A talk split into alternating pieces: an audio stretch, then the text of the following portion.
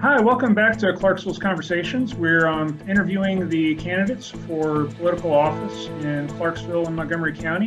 And um, one of the top races on the ballot this uh, November is going to be U.S. Congress. Um, with us today is uh, Kiran Sreepada. He is the Democratic nominee for Congress, um, running against uh, incumbent Republican Mark Green. Um, and uh, Sreepada is a small business owner from Williamson County. So thank you for joining us.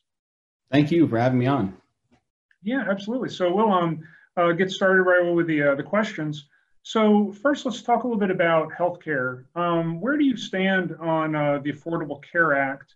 Um, is there something that you think, do you fully support it, or do you think there should be something done to improve or replace it? No, I, I think we should improve it. Um, and, and I generally have this philosophy with a lot of policies that are in place. I don't think we should ever put anything in place where we think it's the, the final, it's the perfect thing uh, that's there. I think we should always be looking to better ourselves. And, and you know, sometimes it's just in terms of what gets passed and then we have to keep working, or in sometimes it's terms of time, right? What we did eight years ago may need to be improved upon uh, every now and then. So I think the ACA, um, you know, had a noble goal of covering more people. It did put roughly 20 million people back on the insurance rolls in the private marketplace uh, for those uh, insurers. Um, but I also think that we need to do better. Um, it had a lot of burdens on small businesses. Uh, it had a lot of burdens with premiums going up. Um, and talking about that for a second, you know, premiums went up primarily because there was a lot of federal aid that was going to states, and that was supposed to help stabilize those premiums. Well, Tennessee and a number of other states did not take some of that funding, um, and Similarly, they didn't expand the Medicaid program that was also part of the ACA uh, with the federal funds. And so that also affects premiums. It makes them go up. Now, I'm not here as a as someone running for office to sit here and say, you know, eight years ago we should have done this. I can't believe that this governor did this. I'm here to say this is where we are. Here's how we move forward. So we do need to improve on it. We need to make sure that as we expand out, I'm the agenda that I put advocate for is that we expand the Medicare coverage uh, for a number of Americans out there. Um, it balances the risk pools. I advocate for expanding it out on the lower end, under 30, for instance, and above 55 to start with. Uh, it will balance that out, make it a little more fiscally uh, solvent, uh, and also it will cover a lot of people that need coverage. Um, the other thing we, we push for is that the ACA, mm, I don't think, predicted the closure of rural hospitals in Tennessee. We have one of the highest rates of closures uh, in the country. Um, expanding out federal funding for healthcare means expanding federal funding for some of those rural hospitals. And you know, people say, well, those hospitals didn't make money, and I always remind them, some of those community hospitals, they didn't need to make money; they need to be self-sustaining. Um, they they need to be a service to the community because we've got counties in this district that are 60 miles away from the nearest uh, hospital. You also don't need a level one trauma center, for instance, in every single county. Um, but you do need a clinic, one that's a right size for that county. You don't need three plastic surgeons, for instance, in a rural county, maybe, uh, but you might need a cardiologist, pulmonologist, and two nurses, and whatever the community needs. So when I talk about expanding healthcare and improving on the ACA, I mean let's go to the next step. You know, let's stop looking at it like the ACA is going to be the thing that we have to work in details in.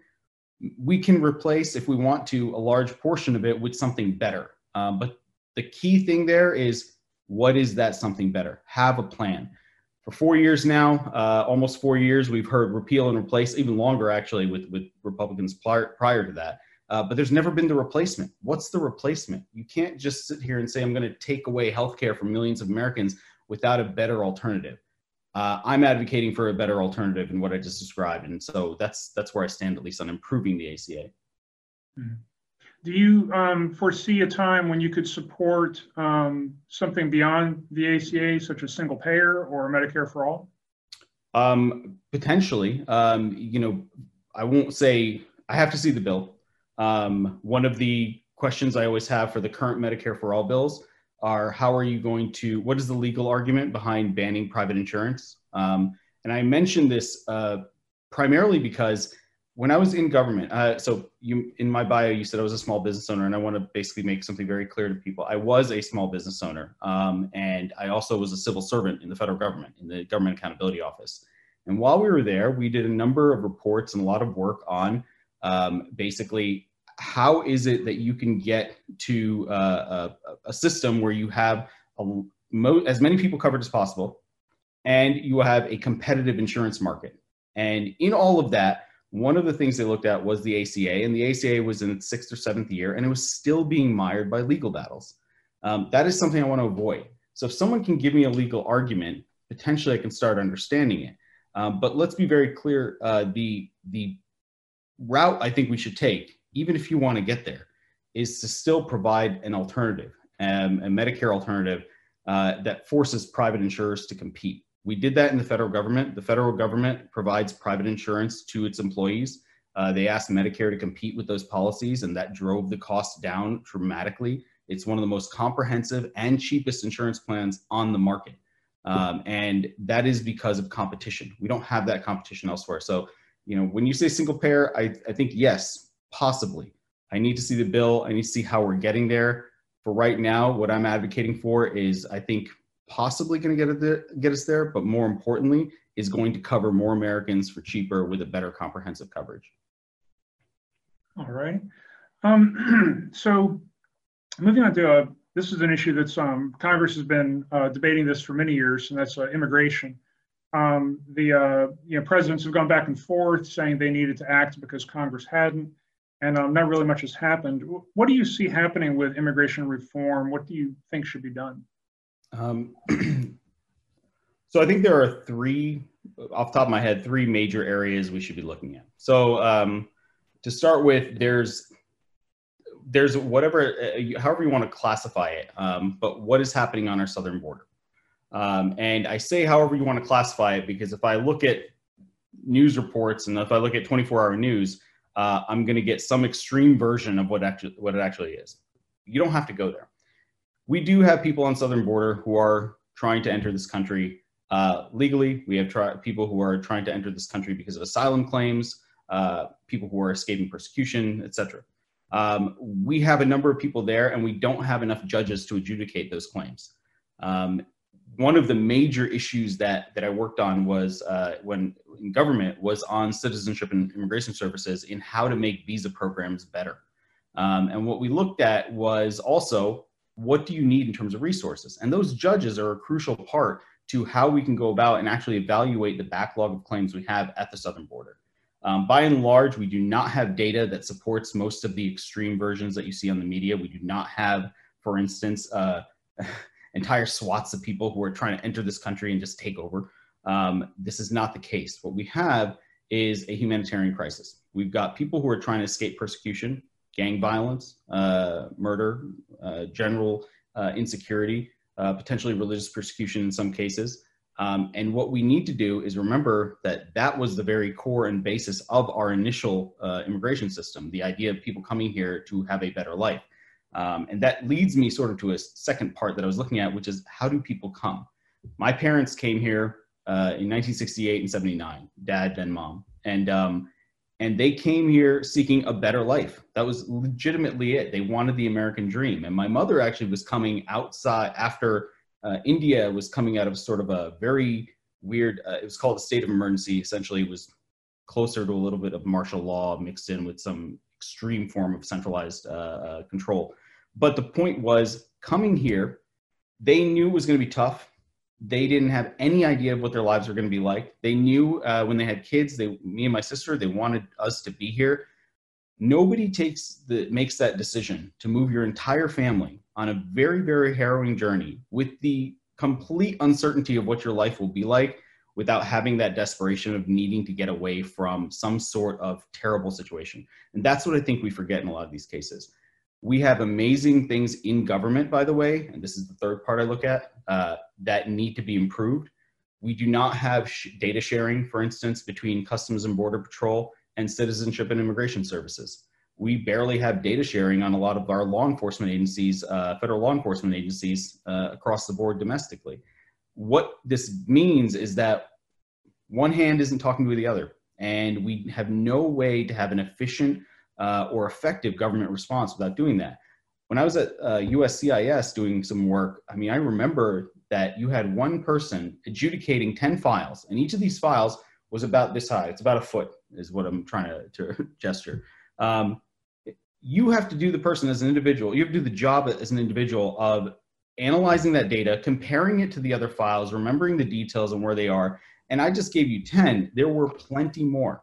Um, that is not the way we should be doing things. The GAO recommended for years to digitize that data, to use analytics platforms to help in this uh, process. And that goes for all sorts of immigration agencies and other agencies. Um, so we have that. Another thing that we do that we don't necessarily put as much light on that we should is uh, there's a specific uh, visa program called the EB5 program, but there's a number of visas like that. Uh, and the effect is that we have said if you want to invest half a million dollars in the United States, we will give you a visa and I'll put you on a path to a green card. Um, so we're basically selling our visas. Um, but more importantly, fine, you want to sort of initiate investment into the country. I can I can understand that logic most of those visas, over 90%, have gone to uh, Chinese companies. And when we did the work, we found that those Chinese companies weren't necessarily sending people over to do business. They were sending money over to just get people in the country. Um, and they had the money to do so. It was a huge abuse of the program, but they had no way to figure that out. Again, going back to the fact that they didn't have digitized files and they didn't talk to other agencies. Um, so this is one of those areas where government can be better and we can make it more efficient and effective uh, and that's that applies a lot to the way we do immigration visas and and look at who's in the country and, and how we, we look at them. Uh, and I, am sure the last point that you probably have in mind, or maybe viewers do, is you have somewhere estimates range somewhere between 11 and 13 million people in this country um, currently that are undocumented, uh, undocumented Americans, and um, we need to realize a couple things. One, they play crucial parts of our uh, of, of our economy. They have jobs, they contribute. Uh, for anyone that says they do not contribute taxes, I would like to remind people that in Tennessee, no, there's no state or income uh, state income tax, but there is a sales tax, and every time they buy something, that is coming into the state coffers um, and local coffers for that matter. So they are a huge part of our economy. They do a lot of the work that we need, um, and you can, cannot expect if you get all of them out of the country that you're going to have no impact on our economy or our way of life. Um, on top of which, you'd need a federal law enforcement like three times the size of what it is with one specific mission for everyone to actually accomplish that. It's just an inefficient process. It doesn't work. Uh, Ronald Reagan recognized this, by the way, because this is typically a Republican argument, but he recognized this and saw the other way, which is giving them a pathway to stay in the country legally, contribute to the economy, contribute to our uh, federal and state tax systems if there is one, uh, in that state uh, and continue providing services and goods and being part of our, our, our, overall communities. These are neighbors. They're not random people out there that you may never see. They're neighbors. They go to school with my kids or your kids. You know, they, they're, they're part of our lives. They're not just, you know, data points. They should be looked at as what they are, which is people um, in, in our, in our country that, that are, that are valued. All righty. And um, how about, uh, of course, this issue seems to evolve um, every 12 hours uh, lately, uh, and that's uh, coronavirus. Um, the coronavirus impact assistance has, um, at least uh, an hour ago, um, has been um, held up uh, between all the negotiations between Congress and the president and the administration. where do you stand on the current version of the relief package? what do you think should be done? Yeah, so um, I think the corona, the corona, the current version of the coronavirus relief package um, is is important. We need it. Um, we do. We have no. We have sort of an end in sight um, if we think about when a vaccine might be developed and when we might be able to deploy it next year, potentially. But we have no temporary end in sight. Um, and we thought this in March and we didn't do anything. And and I can play the blame game as good as anyone else, and and and but I won't. Uh, because where we go from here is that businesses are still suffering, people are still out of work, uh, healthcare bills are piling up. Um, you know, COVID bill averages uh, around seventy thousand dollars in some cases for the treatments. Um, you know, and and it can be treated as a pre-existing condition, which in and of itself is, is going to be problematic uh, for anyone who gets it.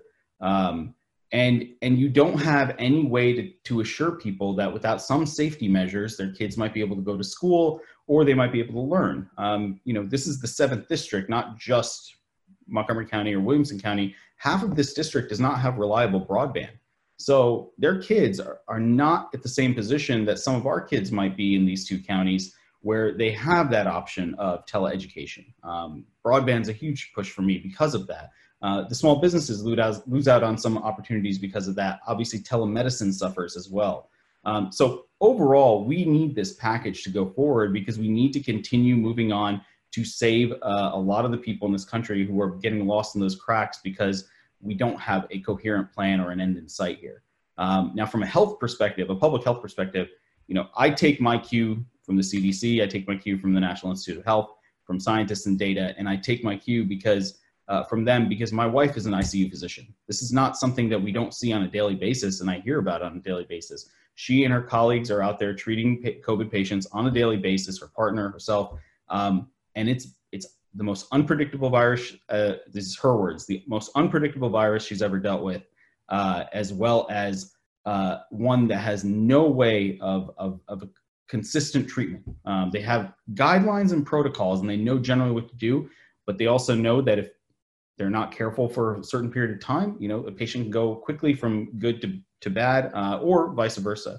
Um, it's just because we're still in the overall scientific world in the beginning stages of learning about this virus. So because of that, we need to be as careful as we can. And that's why, for instance, masks have been uh, uh, pushed as, as one of the main ways we as ordinary citizens can fight this and, and make sure that it's not spread.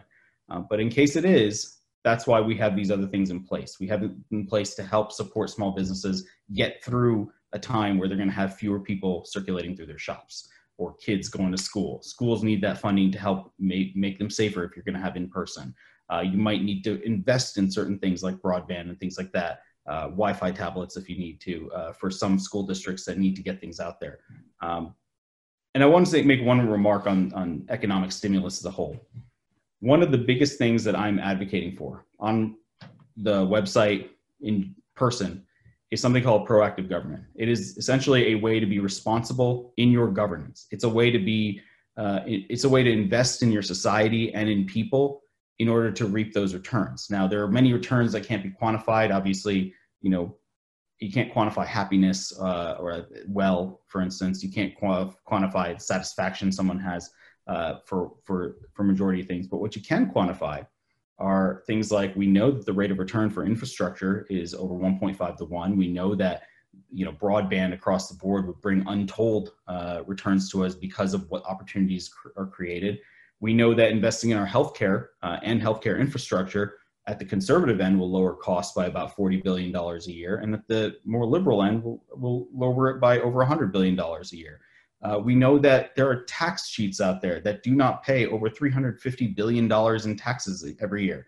I'm not talking about people who use loopholes. I'm talking about people who actually owe us money that we can't collect because we don't have enough people to go after them and do that.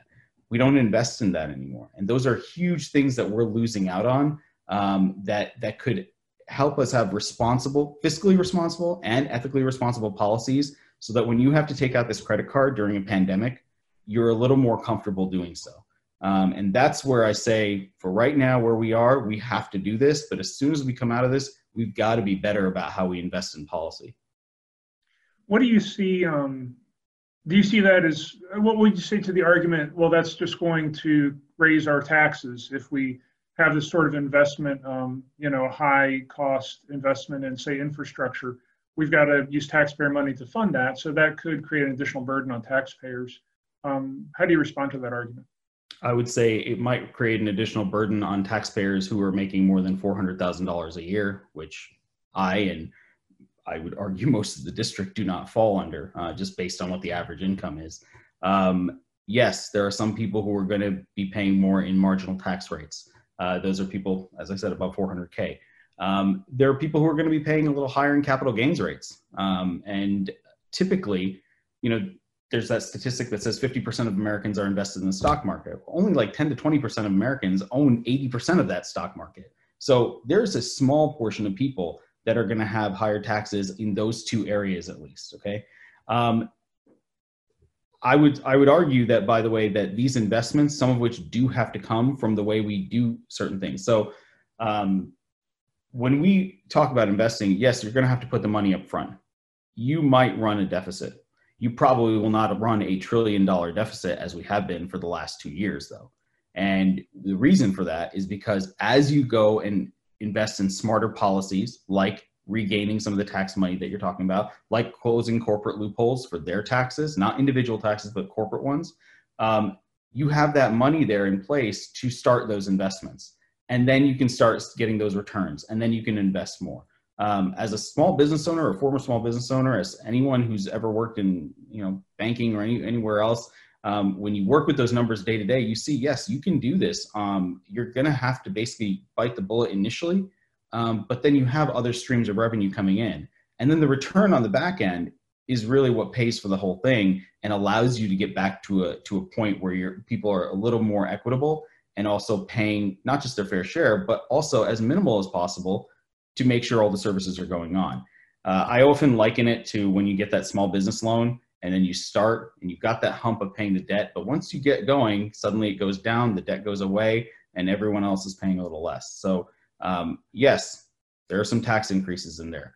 Um, yes there's a lot of investment in people. You know what else there is there's the ability to connect wherever you are. There's the ability to not fear your next health insurance bill. There's the ability to know that you are paying your taxes, as is the corporation paying their taxes, as is the individual who's making billions um, and has tax shelters elsewhere because we're able to find that. Um, those are the kinds of things that come back to society that is investing in itself and progressing. Literally, the word progressing, moving forward.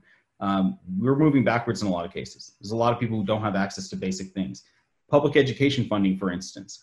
A child, in my opinion, should not be penalized based on where they live uh, by going to a school that can't offer everything that that child should have uh, to create the opportunity afterwards.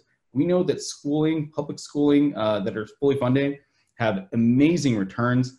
I'm not talking about financial returns. I'm talking about fewer people in prison, fewer people on, on drugs uh, or with alcohol dependencies, um, more people who find more greater happiness in the work that they do, uh, more opportunities. I mean, these are all things that come out of those investments. So, yes, there's initial investments, but there's huge returns. And I'll just say this a lot of politicians, I think, shy away from this kind of stuff because they're worried about what happens in two years. They're worried about how am I going to justify an investment if it's going to take four years to return?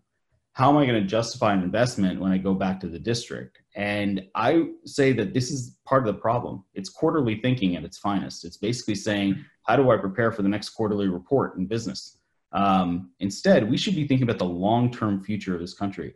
My advisors in graduate school were both Republicans, uh, you know, in the classic sense, and they always talked about long-term strategy because that was important to them. And, and that's what we've lost in this country is yes, we want to wake up next year in a better country, but don't we also want to make sure that in 10 years we're a phenomenally better country um, don't we want to make sure we strive towards something that is more aspirational than we can imagine now and i think to get there we have to do these kind of things all right um, so we've talked about um, those three issues. What, um, other than that, would you like to talk about? What else should uh, voters keep in mind as they get ready to cast ballots? And uh, well, I guess uh, next week uh, and in November. Yeah, um, I'll say this. Look, I am. Uh, I, am never been in politics before. This is my first race. Um, I didn't rise up. I'm not a career politician. I didn't think this was going to be the track I was going to take. I entered this race because I felt like I and many others weren't being represented.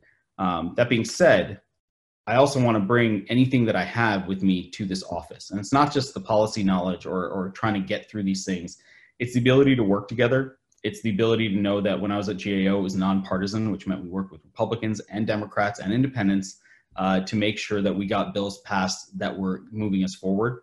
Um, it's not the sexiest thing in the world. It's not the Hollywood version of Washington, but it's what works and keeps us moving. Um, and that's the kind of representative I want to be. But I also took an important lesson from GAO, which is the importance of accountability and transparency. Um, right now, uh, and anyone that knows my campaign knows that I said in the beginning we were going to be very civil. I was going to attack my opponent on policies and public statements on those policies and the votes that he's cast, uh, but that I would not be personal about it. Um, I want to bring that back on a higher level to government because there are 435 members of Congress, 35 of which are constantly trying to get on Fox or any other channel they can.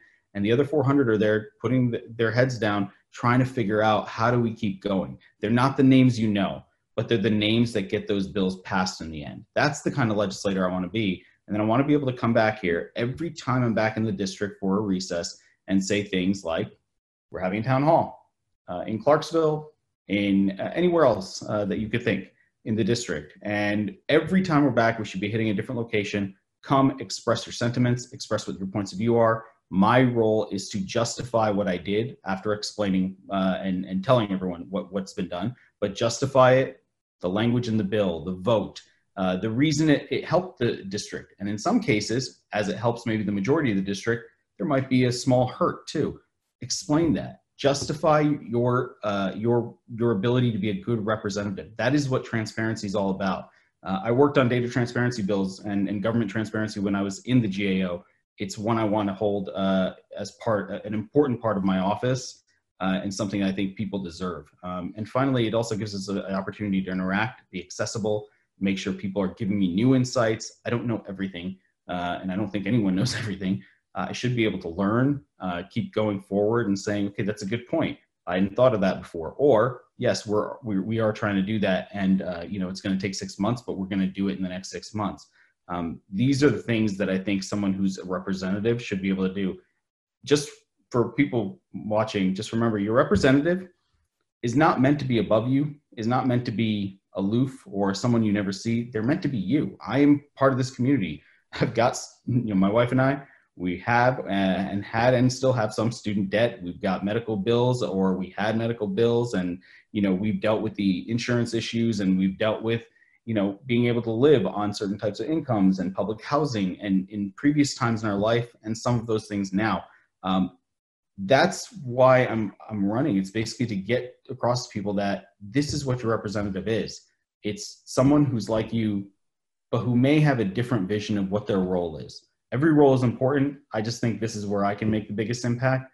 Uh, so I would ask you to just remember that uh, when you're casting your ballot, and uh, I'd be really honored if I can earn that vote. All right. Well, thank you so much, Kiran. This has um, been great, and um, and thank you especially for you know putting your heart and soul into this campaign to run for public office. It's um, not an easy thing to do, and um, it's uh, it's important for our community uh, across the state to have um, people willing to step in and um, share their ideas and throw their hat in the ring for something like this. And we appreciate your leadership. Thanks, I appreciate that. Subscribe to Clarksville's Conversation wherever you get your podcasts so you don't miss out on a single conversation.